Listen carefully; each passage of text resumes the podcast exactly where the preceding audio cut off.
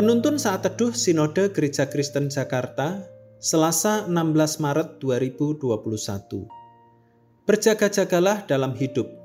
Terambil dari 1 Petrus pasal 5 ayat yang ke-8 sampai 9. Sadarlah dan berjaga-jagalah, lawanmu si iblis berjalan keliling sama seperti singa yang mengaum-ngaum dan mencari orang yang dapat ditelannya.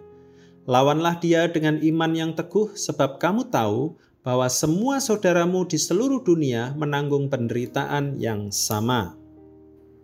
Dikutip dari laman newsdetik.com, seorang pria bernama Michael Presek tewas diterkam seekor singa yang dipeliharanya secara ilegal di rumah keluarga yang terletak di bagian timur Republik Ceko. Tubuhnya ditemukan ayahnya di kandang singa. Michael memelihara dua singa di kandang secara terpisah Sebelumnya ia mendapat tentangan dari para tetangga dan didenda karena pembiakan hewan secara ilegal. Namun konflik dengan aparat berakhir buntu, dia menolak memberi izin kepada siapa pun untuk masuk ke rumahnya. Singa dikategorikan dalam binatang buas maka dilarang pemerintah untuk dijadikan peliharaan rumah karena dapat membahayakan. Kasusnya seperti Michael yang akhirnya menjadi mangsa peliharaannya sendiri karena tidak waspada nyawa pun melayang.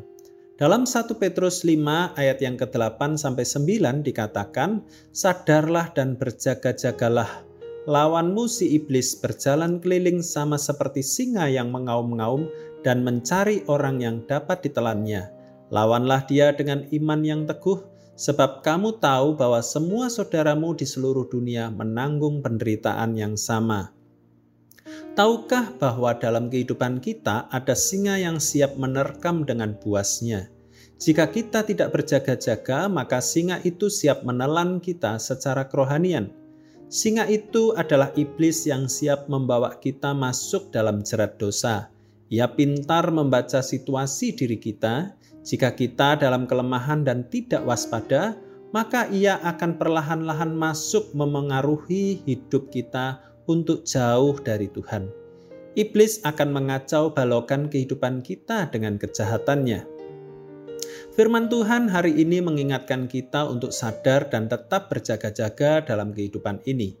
Pesan ini penting untuk menjadi pengingat agar kita dapat terus menjaga hidup kudus dan memelihara iman. Dunia semakin penuh dengan tawaran yang menggiurkan, tetapi mengikat kita dengan belenggu dosa, dengan menjaga iman yang teguh di dalam Tuhan, maka hidup kita akan dipimpin oleh rohnya. Berjalanlah menurut hikmat Tuhan dan bukan dengan mengandalkan pemikiran diri sendiri.